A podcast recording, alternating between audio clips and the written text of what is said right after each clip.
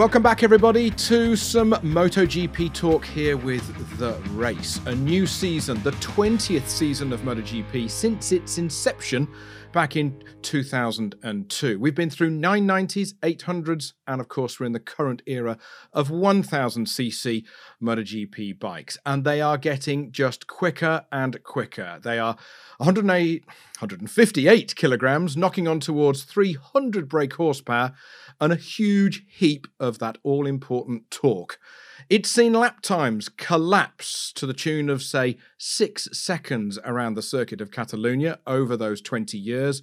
We've seen great battles, drama, and history made. And we've all got some favourite memories from the years past. It's also hard to think that Valentino Rossi has been racing in every one of those seasons, isn't it? But he's all lined up to start a 19 race 2021 season that we've got in front of us.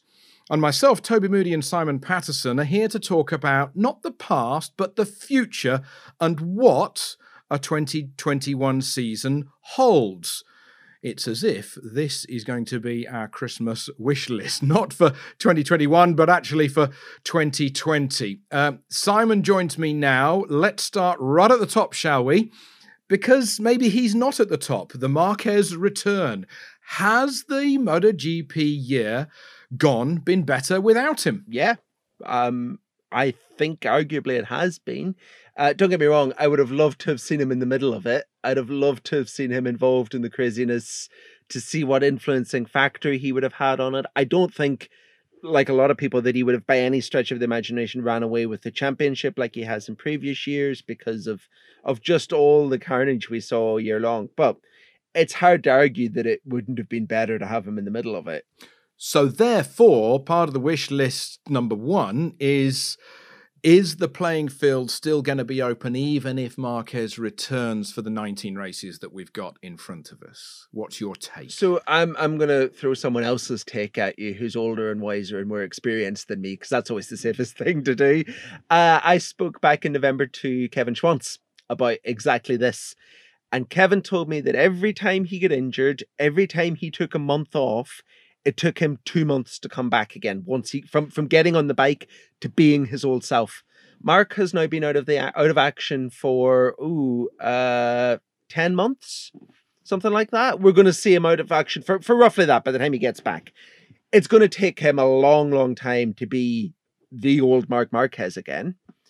The good thing is that hopefully he comes back. He's still super fast. He can still be in the mix with everyone and it's actually going to make things really really interesting because he's going to be a little bit closer to the level of everyone else. And you know he at that at that point instead of becoming the guy that you assume is going to win the championship he becomes another one of that list of nine names that can win the title. It's bizarre isn't it? Because you want somebody to come back who's the incredible genius and what he can do on a motorcycle bending the thing double mid corner at 100 and hell of a lot miles an hour we want him back, but actually we don't want him back because we had, as you say, nine different Grand Prix winners over 14 races, five of whom were first time victors last year. So we're all a bit kind of don't whisper it betwixt, the, aren't we? The, the other question is, of course, is he going to come back and discover, you know, maybe he does come back at the level he left at and just discover that everyone else is caught up? Because we've seen all these new winners who've now got a huge boost of confidence because they can realize uh, they've realized that they can win races without Marc Marquez. And maybe they just find that that carries on and and the field is closer than ever because of that. So I I really want to see him back, but I think he ain't going to have it as easy as he used to, and that's only good news for those of us that get to watch it. Exactly, exactly. Yes, there'll be, of course, those 35, 40 people in orange with HRC on their shirts who want to see him back ASAP. Uh, quick update on where he's at. We've seen some pictures with him training, but only really with one arm. The other arm is all braced up with a Velcro and, and an external kind of fixator stuff. What else have you heard from your other contacts around Europe? Pretty much exactly what we thought. Uh, we know he had that surgery at the start of December. We know that he had an infection in the bone that saw him spend an awful lot of time in hospital uh, on IV antibiotics to try and defeat it. We knew back then that it would be three months before he'd be able to use the arm and another three months before he'd be able to start riding a bike again because of all the physio and everything that's taken. Uh, he has now been what two months since that surgery, so hopefully in another month's time we you know we see pictures of him without that that weird Iron Man carbon fiber cast on it. We see him back riding a motorbike, and then we can kind of judge from there when we're going to see him on a MotoGP bike. It won't be for the start of the season, though. That's for sure. No, 19 races, two of which will start the season off in Qatar. That's news that you may or may not have heard, everybody, that's that's come to light in the last week, 10 days or so. Uh, there'll be a pre-season test at Qatar, and then essentially the teams are going to stay there for what, three weeks, three and a bit weeks to get the job done. Um, Malaysia is up in, well, it's been cancelled at the moment, that pre-season test. So uh, I think it's the old adage that I've been using since this pandemic came to light nearly a year ago is we've just got to take it week by week and even fortnight by fortnight. We can't look any further into the future than that. But at least Dorna have proved that they could put a championship on. They put those 14 races on. Every race was a winner last year. So the the template is there, the base plate is there for uh, for a season ahead. So that's that's our kind of wish is we want Marquez back, but we don't want him to run away. I suppose is the uh, is the thing. Great stat about uh, about Kevin Schwantz. A week, a, a, month away is two months to get back. I use that when taking machinery apart. It takes four times longer, four times longer to rebuild it than it does to take it apart. Um, when I'm over there in the garage. Uh, so therefore, Uh, the wish list is, I suppose, for many people, that Suzuki can continue their winning ways. But the question is for, for Joan Mir and Suzuki, can they? Since we last spoke, Davide Brivio, shock news coming that he's left MotoGP. He's gone to the Renault Formula One team, going to be rebranded as Alpine. And he's going to be their sort of team manager, not quite team principal, but team manager, sporting director. Doesn't matter what it says on the business card. He's gone. Um, did he know before the end of the MotoGP season last year? Nobody knows. Maybe he didn't. I don't know. Maybe you know more. But he's he's taken on a big big thing to chew. But that's that's another discussion. The thing that we've got to discuss is can Suzuki defend without Brivio? I think they can. Uh, Brivio has done excellent work building that team. The team are very, very strong in all aspects. You know, there's no weakness in that team structure. Um, so I think the fact that he has left that legacy there, the fact that he has already signed two riders who are both race winners, who are both championship contenders, who one of whom is a champion.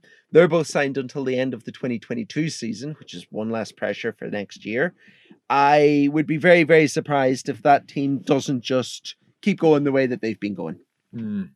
Mm. I think you know every everything is there everything all the pieces of the puzzle are already there especially with the development freeze that means there's nothing huge going to change on the bikes I think, um, yeah, I, I'd be very surprised if uh, if things went massively awry at Suzuki in 21. Yeah, the, the, the wish list from my side is it's great to see the underdog because rightly or wrongly, and you know, tell me off if otherwise, but I still look at them as a bit of an underdog and the way that they are and the way that they operate, which made Absolutely. MotoGP 2020 even more enjoyable because they were the underdog. You know, where was Mir in 2019? 11th in the championship, goes and wins it. I mean, what a leap. So yes, let's uh, let's hope that they can uh, glue things together. Uh, the, the the the Japanese influence is very European. It's going to stay that way. Are they going to replace Brivio? Probably not. They'll just keep it as it is. So I think the only difference is, with a bit of luck, they've got some more sponsors on the side of the bike because they're the reigning world champions. So they'll have a bit more budget. Happy days. Well, we already know that they do. There's a, a big new green logo going on the side of the bank, thanks to a lot of Monster Energy money. Well, there you go. There you go. Uh, energy drinks there is are more the, cash in the pot. There you go. Exactly. Energy drinks are the new tobacco. So, uh, and there was a lot of money with that flying around. So, uh, so that that that's that's an interesting scenario. Um, I actually hope that Brivio makes a makes a success of it because if he doesn't, then people will look at his skill and what he's done over the uh, through through MotoGP teams as maybe not worthless, but people will look down and go, "Oh well, of course he couldn't do it in F1, Yeah. so therefore he wasn't any good." No, no, no, no, no. He Exactly. was very good in a MotoGP paddock, and maybe we'll see him back one day. Who knows? Uh, it's a bit of a viper's nest he might be falling into because the car's made in England and the engine is made yeah, outside of Paris, but they'll have to work that out. He knew what he was taking on. And if there's one thing we know about Davide Brivio, it's that he's very, very good at gelling two very culturally different teams and making it work, like he's done with the Japanese and European sides of Suzuki. Yeah, yeah, yeah. Uh, maybe, maybe uh, when all of this uh, pandemic is over and we're allowed out of lockdown in this part of the world, Simon and I go for a, a Saturday lunch en famille in that part of the world, which is only about 40 minutes away from here, I might bump into Davide Brivio because he's going to be living Yeah. over near Enstone. So uh, we shall see. We shall see. Okay. I think uh, that's a special edition podcast waiting to uh, happen. yeah, absolutely. absolutely. Yes. Dobby, what is this English beer? yes, I think there'll be something along those lines. Um, uh, wish list uh, from me uh, that a that a, a nicely aggressive, slightly angry Australian can can win on on a red Ducati. I think there'll be not too many people disagreeing with that one. Over to you, Jack Miller. yeah, he he got very close at the end of last year on multiple occasions. Um, we know that Jack has the talent. We know that he has the raw aggression. He's been lacking a little bit the consistency, and it almost seemed at the end of this year, like at the end of last year, sorry, at the end of twenty, that he went a little bit the other way. He went a little bit too conservative towards the end of the year. And you know, there was a couple of times Morbidelli at Valencia, for example, where he wasn't quite the the guns blazing Jack that we've known in the past, and he almost settled for a podium. Um, I think what that says to me is that he he- he's still fine tuning the balance that he needs. Uh, he'll go and win his obviously not his first race because he's already done that back in sixteen, but he'll win his his first Ducati race, I think, and then things will click into piece. He'll have realized that he's figured it all out, and then we might even see a title challenge from him because he's got the capacity to do it. You know, he- it's worth remembering that Jack should have had a title challenge last season until you know, that series of mechanical problems, Quartararo's tear off lodging in the airbox of the bike, stupid things. If you give him back the points he lost in the two of those, and he was right in the mix. Mm, mm, very true. Very true. Yeah, yeah. And as you say, he's in the he's in the pomp of his time. He's a, he's young enough. He's still young enough, but old enough to be wise in many other things. He's done nothing else all his life, like most of the youngsters. So he's got a bit of money. He'll have even more money coming in now. So yeah, you know, the whole feel good factor will be a whirlwind of confidence and I can walk on water. As Exactly. as, as full factory sportsman can do. Yeah, wonderful. Right, that's my first three. What, what's one of your wishes? Okay. So my my first one is a little bit. You know, let's get it out of the way at the start because it's doom and gloom. Um, I would quite like to have a championship where we leave Europe Very true. because obviously that didn't happen at all last year. Um, I'm already hearing some whispers about the opening two rounds in Qatar about whether or not that will for sure happen. I know there's some meetings that have been going on this week from between Dorna and the the, the, the actually the Spanish team that run the Losail International Circuit out there. They're all ex Jerez staff. There's been some video conferencing going on between them. Um, literally while we're recording this, I've just got a, a text message from a MotoGP crew chief saying, "What more have you heard about Qatar Test? Are we going for a month?" Uh, so there, you know, there's there's obviously question marks about it in the paddock as well. Um, And just to interrupt, just to interrupt, only yesterday in Bahrain, they went a notch up on their restrictions of restaurants closing and, and, and people circulating around the country. So Bahrain obviously just Yeah. over the water from Qatar. So Yes. and and and now since the last time we recorded a podcast, back connected to Qatar because the blockade between the various Emirate states and Qatar has been lifted, so there's no freedom of movement again and all that. Um, obviously, we've already seen America and Argentina postponed indefinitely, which let's be honest means cancelled because there's just not room in the calendar to have them later in the year. And you know the situation in Australia doesn't look like it's going to change anytime soon. They're in complete lockdown. There's no way we're getting in there. When you look at what the the tennis players have had to recently go through in terms of quarantine. I just, yeah, I, I want to be optimistic, but I think it's very difficult at the minute to be too optimistic. No, you're, you're absolutely right, and, and you, you, we've seen what happened to to Alex Briggs. Never mind a, a, friend of mine who's married to an Australian. He only just got a a, a, a pass out to even go there. But my point is, everyone had to be in a hotel room for two weeks. A hotel, not the hotel, a hotel room, and we, it, I, I find it beyond belief that we will be able to go. Uh, they're very strict about it. So, yeah.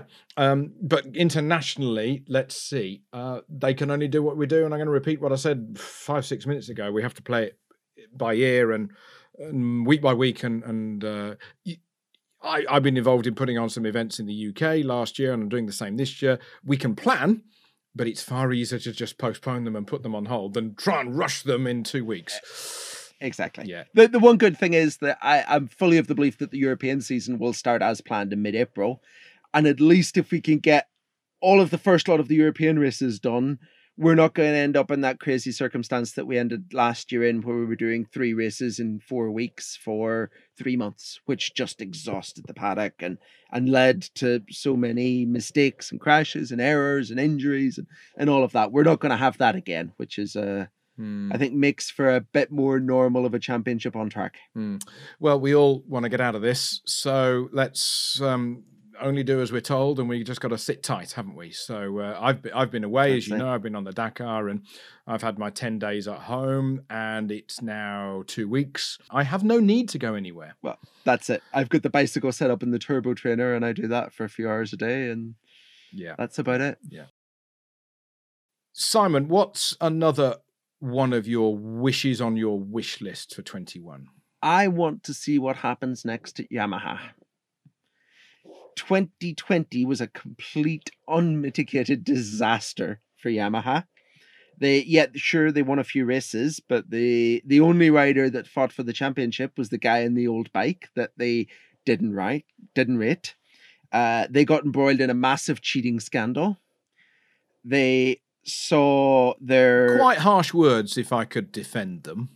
Yes and no. They did the wrong thing I, and I tried think, to cover I think cheating is oversized engines and sneaking an extra tire in and and, and an extra liter of fuel. I think.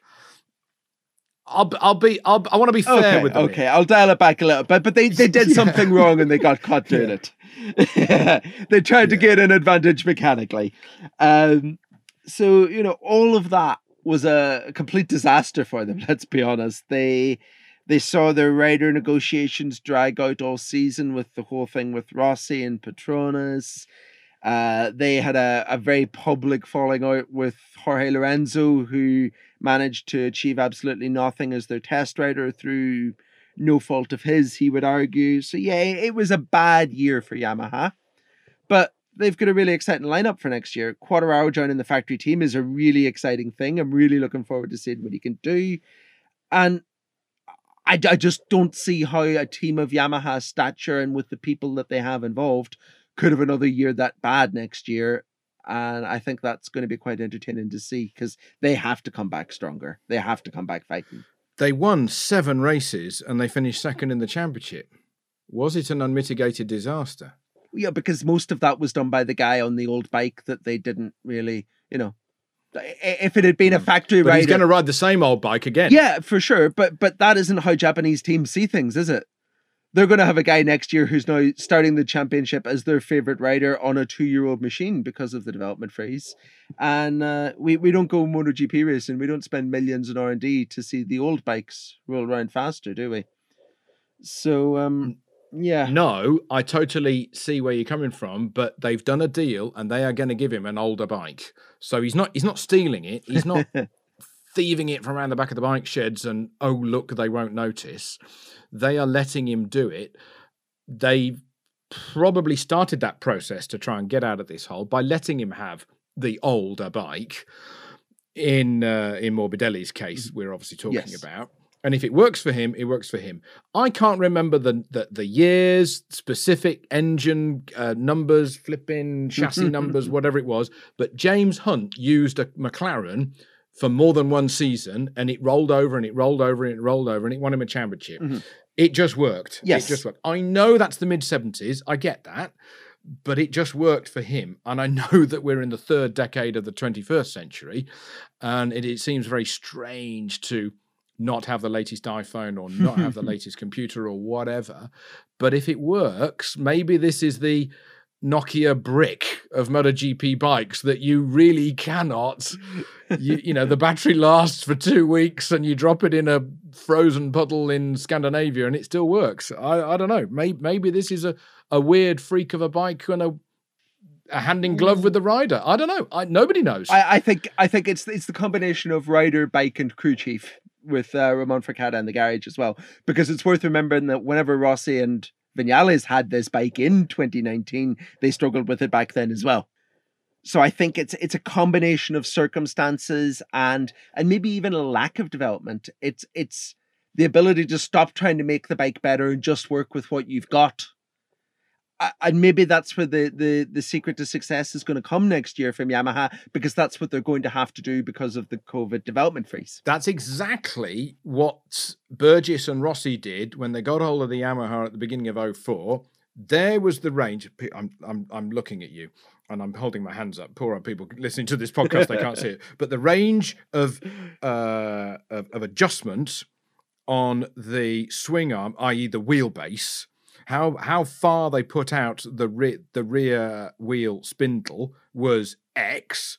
Burgess said, "Well, we don't need the right hand side and we don't need the left hand side, i.e., the fore and the aft. Weld them all up. Just bring bring the parameters." To a lesser degree, and then we can fine tune it within the middle. We won't ever have the wheel hanging out the back. We won't ever ha- ever have it right at the front, right up at the, at the underneath the seat. So let's cut that out and stop us getting confused. And that's essentially what he did. They went all round the shop and went, that'll do. So maybe Forcada, you've said it yourself, maybe Forcada and Morbidelli and Petronas have done that. And it just works. It just hand in glove. Like Simon Crafar on a Red Bull 500cc Yamaha, he worked with Dunlops. That was his thing. You put him on Michelin's in 1999. He was poor Simon. He was just a shadow of himself, and it was heartbreaking to watch. Heartbreaking. He just didn't have that feel, but it did work for him on Dunlops. Dunlops didn't work for other people. No. Uh, you know, they had less ultimate grip, but they were progressive in the way that they let go of their grip. Michelin's were grip, grip, grip, go. yeah. So Literally, yeah, yeah. yeah, It, it's a difficult one, but you're absolutely right. Coming to the top of the subject, it will be fascinating to see how they turn it around. And you know, Jarvis, Yamaha Racing, they've had a good run. My oh my, they've had a good run, and everything comes to an end sooner or later. And don't let them get too deep before they need to come back out. I suppose is where they're at. hmm Absolutely. Is where But it's at. going to be interesting to see. Oh my goodness me! Yeah, yeah, yeah, yeah, yeah. Absolutely, and how the how the mindset is of Quartararo and and how he fits in. I don't think it's that much different. It's a change of clothes and a different garage and Yeah. some different people around him. He'll have a bit more PR to do. Probably not much. Not And- much this year. It's a good time to, to become a factory rider. Yeah, get Casey back. He didn't want to do the PR. so um so uh yeah there will be uh be an interesting scenario as how how that one shakes out. So you know let's go to another garage. Let's go to to ktm they won three grand prix last year one with binder two with miguel oliveira including that great victory at the end of the year in portugal. Um there's there's a lot of pressure on them. It would be great, my wish list, to see them nipping at the heels of those guys in front of them in the championship, being Ducati, Yamaha, and Suzuki. They were fourth in the championship out of six. They will want to be higher, and when you go up, you're gonna, by definition, be on the podium more and and win more races. So, more at the top, great entertainment for us. That's simple wish, really. Pretty much. And I, I think it's very, very hard to assume that that's not going to happen next year because Binder and Oliveira, for me, is the most exciting combination of riders in the championship. Uh, those two guys together with the relationship that they have, which is the ultimate love hate teammate relationship. They're best friends off the bike. They hate each other on the bike. It's everything you could ever hope for in terms of entertainment and competitiveness. Uh, the addition of Danilo Petrucci to Tech 3, which is going to be, let's be completely honest, that is going to be comedy gold all season long because him and Hervé Poncharal will be an amazing double act on TV. We're going to take a lot of enjoyment out of that. And Andy Iker who kind of goes under the radar as the, the quiet man, the sort of teenager that ended up on a MotoGP bike at Tech 3, but is also very, very fast and was very, very fast last year until he kind of got cut off in his prime by his COVID disaster where he missed three rounds at the end of the year.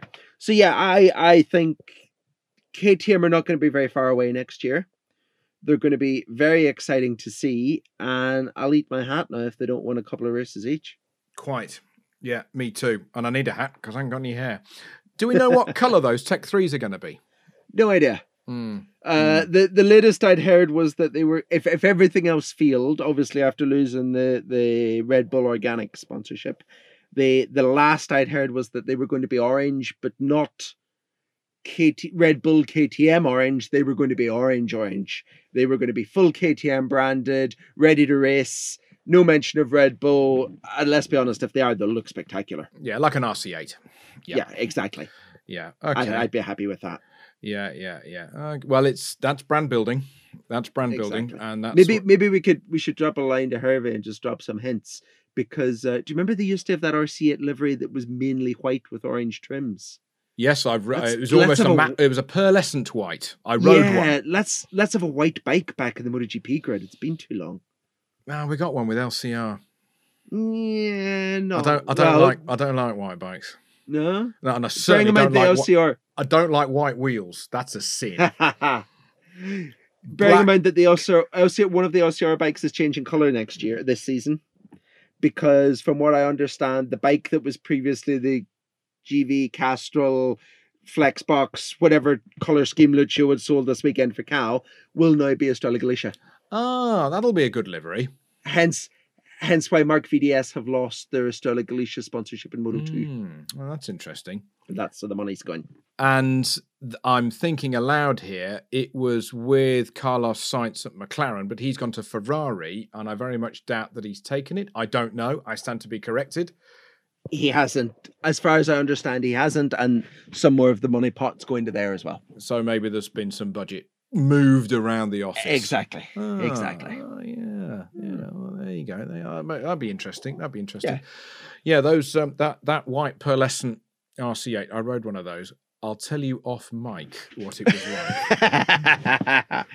oh, I'm fairly sure that means fast. Bloody hell! It pulled pulled your arms out. It did. That was years ago. Um, right. Uh, wish list. The show. It was always close. I just want the show. I think we've touched on it already, really. The fact that it's been an amazing statistical hit when I've told people over the off season, oh, how did MotoGP do? 14 races, nine winners, five of whom were first time winners. And they go, blimey, nine different winners. Um, I think, you know, the, the show is we've got 19 races scheduled. If we have 14, I think we'll be doing well.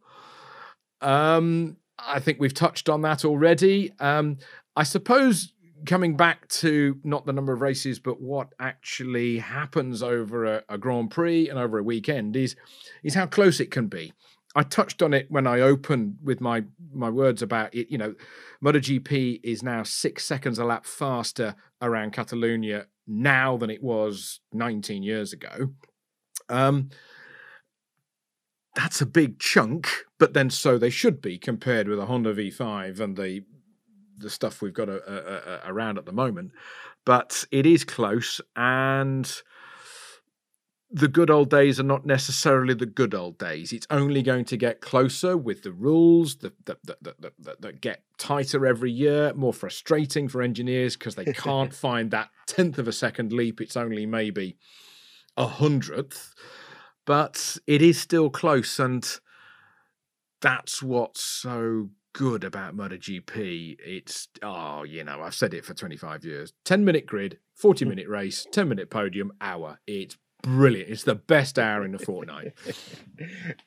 I, I'm gonna. I'm just gonna plug myself here before we go any further because uh, we published an article this week on the race about CRT, about how MotoGP digged itself, dug itself out of a, a very dark hole with CRT whenever there was, you know, 12 factory bikes in the grid and everything looked doom and gloom for the future of the sport. And they brought in this weird open class that no one ever ever really wanted and how it was all production based machines with R1 engines and custom frames, etc. etc. But whenever you look at the journey that we've taken from there to now, which is what the article does, uh, it explains everything. It shows you how we've managed to end up with what is just the most competitive series imaginable. You know, and I'd almost forgotten how sometimes when you live something so closely, you almost forget how incredible it is. Until I went back and started looking at stats some last year, you know, I'd forgotten that from second to seventh in the championship was separated by seven points after 14 races. You know, we, we just had this incredible year last year, and it is fully down, you know, credit where it is due. It is down to Dorna and the rule book that they've written. It's just perfect. Yeah, uh, FIM as well. I, I, know where you're coming from. IRTA yeah, FIM yeah, as well. Yeah, yeah. but um, yeah, but yes, it, it is. It is. A, there was a picture, and I forget which year, and I saw it from, from which year, but it was at Le Mans, and it was the bikes leaving the grid for the start of the race, and you look at it and you go, "Is that it? Is that what we commentated on?" really? There's a few of those in the feature. There's a few pictures like that. And, and you just go, you just really? Think, where is Where everyone? is everyone? And I've forgotten how thin it was. But what I will never forget was leaving Valencia, last race of the year, Sunday evening. And I saw Mike Trimby at IRTA, bid him my farewells. Thank you for all the, the, the help he'd given me throughout the year. And he said, All we've got to do is get through the next couple of years. Let's just, he didn't say fudge it. He didn't use a word like that. I can't remember the exact words, but it was just, let's just get through it mm-hmm. and we'll be yeah. all right. And I had total yeah. faith in him there and then. And I knew that it was just, he, he can see the bigger picture. He He's not a, he can see the on the end of his nose. He's not all about tomorrow. And, and it worked. And it worked, as you say. Yeah. Mm-hmm. Well, let, let's see how close it is again. Um, Valentino Rossi, I mentioned that it's his 20th season in MotoGP, but actually it's his 22nd in the big class. 22nd season in the top class of um, Grand Prix racing. He, he, he arrived at the beginning of 2000, which was a South African Grand Prix, I think. Crikey! I think it was it was Ooh, Julian and I. It was our question. first race. Uh, I think I think yes, it was. It was. It was South Africa 2000. Um, yeah, April 2000. That's a long time ago. there are people winning championships who are younger than that. exactly. so, and he, however, he last won a race back in June 2017. That was 59 Grand Prix ago.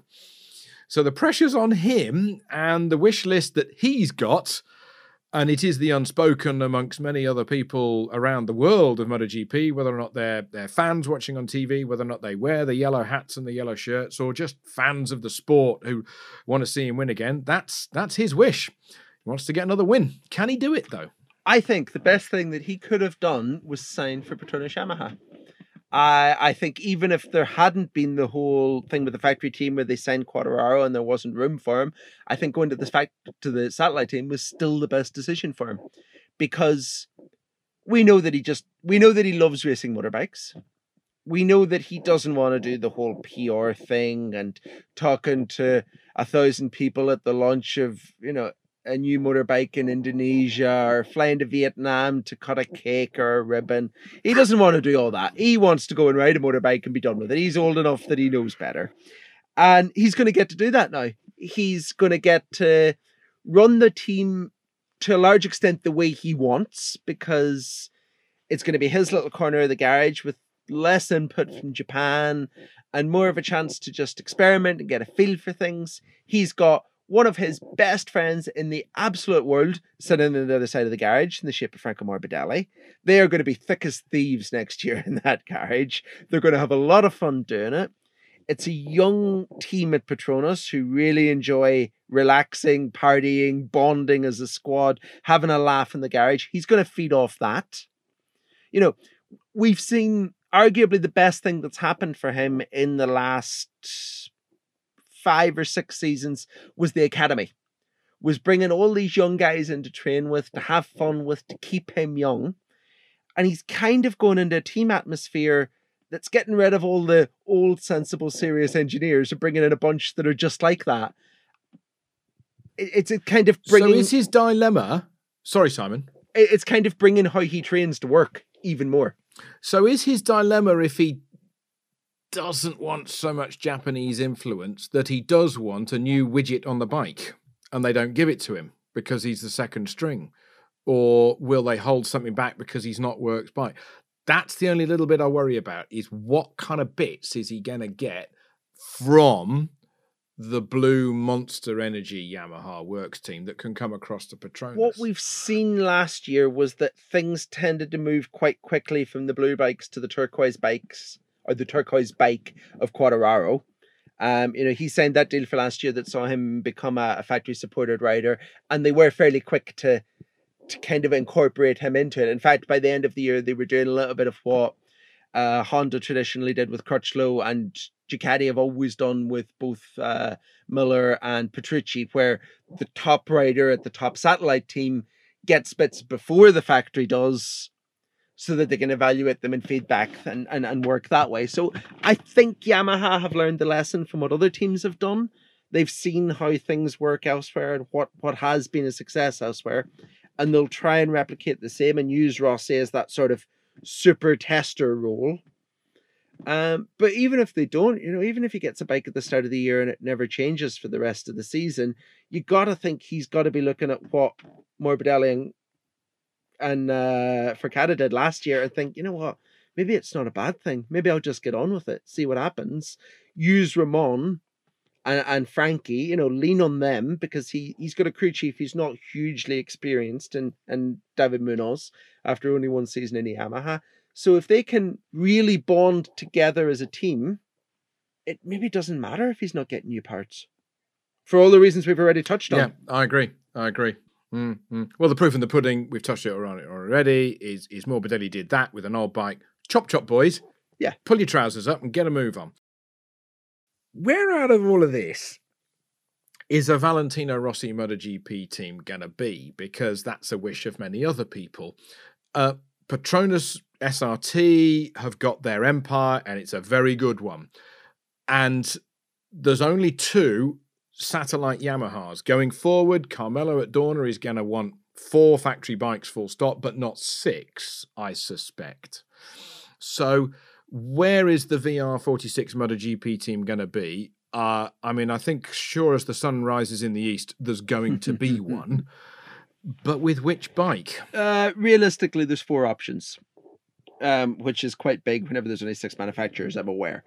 Uh, he isn't going to KTM. They've signed up with Tech Three, and they're not. They're happy with how that's going. He's not going to Honda. Lucio Cecchinello has a good relationship with Honda, and Rossi doesn't, as we well know. He's not going exactly. to Honda. End, End of, story. of, story. We all knew that back in 2003. Exactly. Yeah. Um, he has, there has been some very tentative approaches made to Aprilia.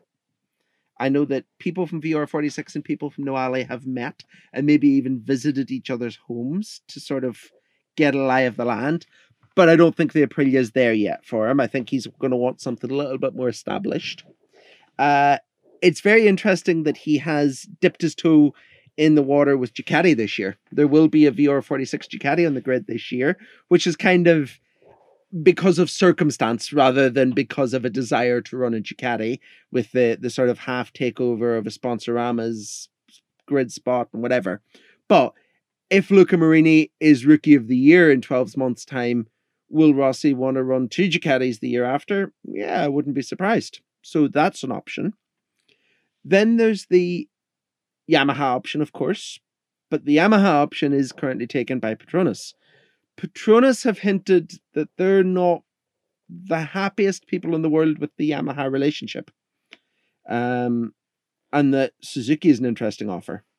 So I think we're going to see Petronas and Valentino Rossi run Suzuki's and Yamahas in 2022 as satellite teams. I just I don't know which one of them is going to have which right now. Hmm. Because the VR46 Marini Ducati thing that's going to be in 2021 is, as you say, it's an Esponsorama kind of. Me- it's not a full It's not a- no. VR46. This is our train set. No, exactly. It was a it was a, a measure to solve the problem of Luca Marini needs a MotoGP seat and Esponsorama always quite like some more money because they never have a lot.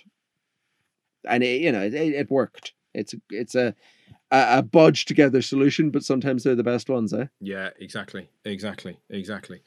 We have seen Pol Espargaro at HRC, and from what we saw of that video of him meeting his new bike on the uh, on the patio outside his house in Andorra, he's bowled away, bowled over even just to be in Repsol Honda kit. Uh, you you sort of imagine that he had Repsol Honda posters on his wall in his bedroom when he was growing up. Who can blame him? It goes all the way back to 1995 now, when the first Repsol Honda uh, was on the grid, and they're still there today. Um, he's got to win a race. Uh, I'd love to see him win a race because he's a new winner. Because unbelievably, he still hasn't won a MotoGP race, but um, he's still got a big, big hill to climb. That's their wish. That's his massive wish. My only worry is if he doesn't start winning, is he going to get in an ever decreasing circle and a bit of a maelstrom in his mind that he'll override? Because he can do that. He is very good at that. Let's be honest.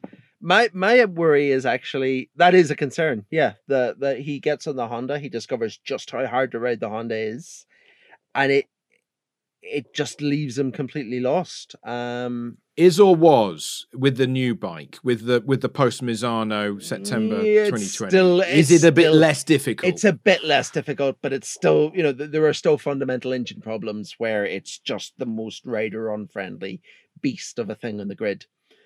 My other concern for Pol is almost the amount of the amount of excitement about being a Repsol Honda rider. Look what happened to Danilo Petrucci. Danilo was the perfect underdog. He was great in a satellite team. He was great as a scrapper. He got to the factory Ducati team. He won a race at Misano for or at Mugello for them in front of a home crowd, and it was kind of like, "This is it. I've peaked professionally," and everything turned to dust. yep. And I'd hate to see the Yeah. same thing happen to Pol.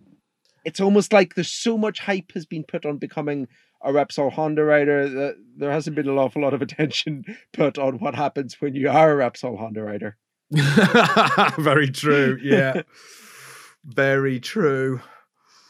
Yeah, that's a difficult one. I just, I could just, it's just the overriding kind of thing. I'm no motorcycle rider, nor are you, nor are most people listening to this podcast to their level. But I just think if he doesn't win, you know, people have got it. Max Biaggi got on one.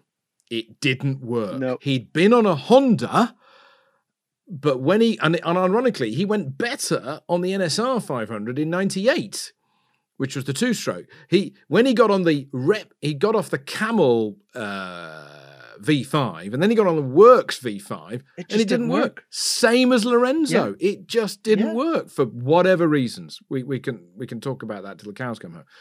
But sometimes be careful what you wish for. Be careful what you. I have an expression which is just don't be too greedy. Don't be too greedy because you might just fall on your face. You've got to scratch the itch. Of course. he'd been at he'd been at he'd been at uh, KTM for now four seasons. The ultimate, I don't know, rubbing his nose in it was that he didn't win not only any one of the 14 Grand Prix last year, but the one that he was bloody leading until the last corner at. Nor did he win any of KTM's three victories. My point entirely. Yeah, yeah, yeah, yeah, yeah. Yeah. Particularly the one. Yeah, yeah, yeah, of course. Yeah. But I think, it, yeah, yeah. if that had been the only one this year that they'd won, you'd kind of let him away with it. Yeah. But the fact that the rookie, yeah, yeah, yeah, yeah, yeah, yeah. And the race at the racetrack, and oh dear, yeah. Yeah. Never have you seen somebody so disappointed to be third. Uh, yeah, to be on the podium. Yeah. yeah, You know, there we were four years ago. Third, we would we'd still be drunk now. yeah, yeah. It's the old saying, isn't it? Second place is first loser. Yeah, exactly, exactly. Another wish from you. Uh, I want to see what Aprilia can do to get themselves out of the bit of the hole they found themselves in. Mm. Uh, 2020 started so well for Aprilia. They got that new bike at Sepang Test. The bike was so good at Sepang Test that Aleix Espargaro decided not to retire and signed a two more year deal with them because he wanted to ride that bike. It was really quick in testing. They had phenomenal one lap pace. And then they, they sort of they, they said all the way through test and they were quite honest about we need time to develop this mechanically the package is sound, but the electronics aren't there yet. We need to build strategies, we need to build control mechanisms, etc., etc., etc. Then everything stopped for six months, and then we came back with a calendar that barely gave people time to sleep, let alone to start developing electronic control strategies, and they just went nowhere. So the potential is there. We know the potential is there. I just I really hope that they can deliver on it.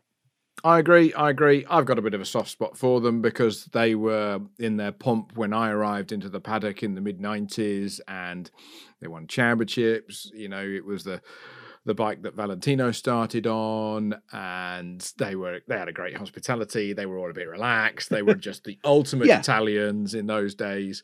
The ultimate, yeah, you know, it was all a bit, you know, it was great. I went to a few of their bike launches. I went to one just along the coast from Genoa, and I went to another one in Venice with McWilliams. Uh, and his then manager, who I spoke to the other day. So uh, yes, that was a bit of fun. But they they just they just did it old school. They did it old school. You know, the the launch of the bike would be on a stage in a slightly crumbling theatre downtown, and there would be no one of those electronic buds in your ears with a translator or whatever. They would there would be two and a half hours of the local mayor going on about how wonderful this town and city was or whatever. But it was comedy. It was great, and I loved them for it. I just loved And then them. and then they'd get you so full of good food and drink afterwards you'd forgive them all. I the couldn't sins. possibly comment. Yes, I couldn't possibly comment. But yeah, it, they they they they did do things well. Way to a journalist's heart through his stomach. Yes. So, but no, they they had a fun way, and they had great people working there, and and and friends to this day. But it would be great to see them back. And again, they're a bit of an underdog, and you know, it's a Latin bit more of a Latin blood in the paddock. Well, I, arguably they're MotoGP's last underdog now. Yeah. So if that's not a reason to cheer for them a little bit, then I don't know what is. Yeah, yeah, yeah. We shall see. We shall see. Indeed. Okie dokie. Um, another qu- another one from you. I have one last one for you. I want to see wildcards back. Couldn't agree more. There we go. Shortest subject done. I have missed having wildcards this last season. I feel we were robbed not getting to see Jorge Lorenzo riding a Yamaha again. I have missed the presence of Sylvain Guintoli here and there, spicing things up in the Suzuki. And for 2021, I really, really want to see Cal Crutchlow ride a Yamaha. So let's have the wildcards back. Yes, Easy. I took that as a political decision rather than a safety decision about about COVID of less people in the paddock um, as the season went on. Don't react, Simon. There were more and more people who were not necessary to be in the paddock. So why couldn't we let in another 20 people to run one bike, or even less, should I say, to run another bike for a Ginters and a Lorenzo? Um, I think with hindsight, if Lorenzo had been on it, it might not have been pretty. But I I think if if if we'd had a normal season and Lorenzo had been fit and able for it, um, obviously the only time we saw him ride was that test in Portimao where he was like three seconds off the pace. But the guy's been on a diet for sixteen years. Yamaha told him, "We don't need you to ride again this year." And he did what we'd all do and put on a bit of a belly. hmm, hmm. So if he'd if he'd known that that wild card was, ha- you know, if there'd been a date and he was told in three months' time you're going to ride the bike, you need to be super fit. I think it would have been a very different circumstance. We need more wildcards. I, I, you know, I, I Yeah. my um, third ever race, Norick Abe won. Marlboro Team Roberts Yamaha doesn't get more good looking than that. Hair flapping out the back of the helmet with the with the feathers and the Indian feathers across the top of his crash helmet and the blue and the oh just Yeah. wonderful. You know, but only two years earlier he was a wild card at Oh. With the what was it, Mr. Donut bike or something. Yeah. Um so know, that was just brilliant. Yes. A wild card winning a race. Wild cards won superbike races regularly Yeah. into the late nineties. Uh, Neil Hodgson won at Donington. Into the into the two thousands. Uh, Yeah. Donington, Shakey. Uh, did the double at Brands. Did the double at Brands. Reynolds won at Donington on the Rizla Suzuki. yeah, You- yeah. I think that's great. It's a, it's a it's a two fingers up to the corporateness. keep it keep MotoGP a bit wacky and a bit different, Exactly. Dorna. Exactly. Don't be oh well, you know the teams are going to complain because it's not fair. Well, one of the teams is actually going to win because it'll be one of their bikes. Exactly. it won't be somebody who's parachuted in from you know ABC Racing. So Yeah. yeah, no, that that's my favourite one. Good. That's my favourite one. Good one. Good one. I think that's a good one to to finish on. Um, we uh, thank you, Simon. Thank you at Pleasure as Denkmit always. with uh, Simon's Twitter D E N K M I T. He'll have to explain it to you. We haven't got time. Um, it's a podcast in itself. as a podcast in itself. Uh, do keep in touch with our Twitter at We Are the Race with our MotoGP coverage at the race.com.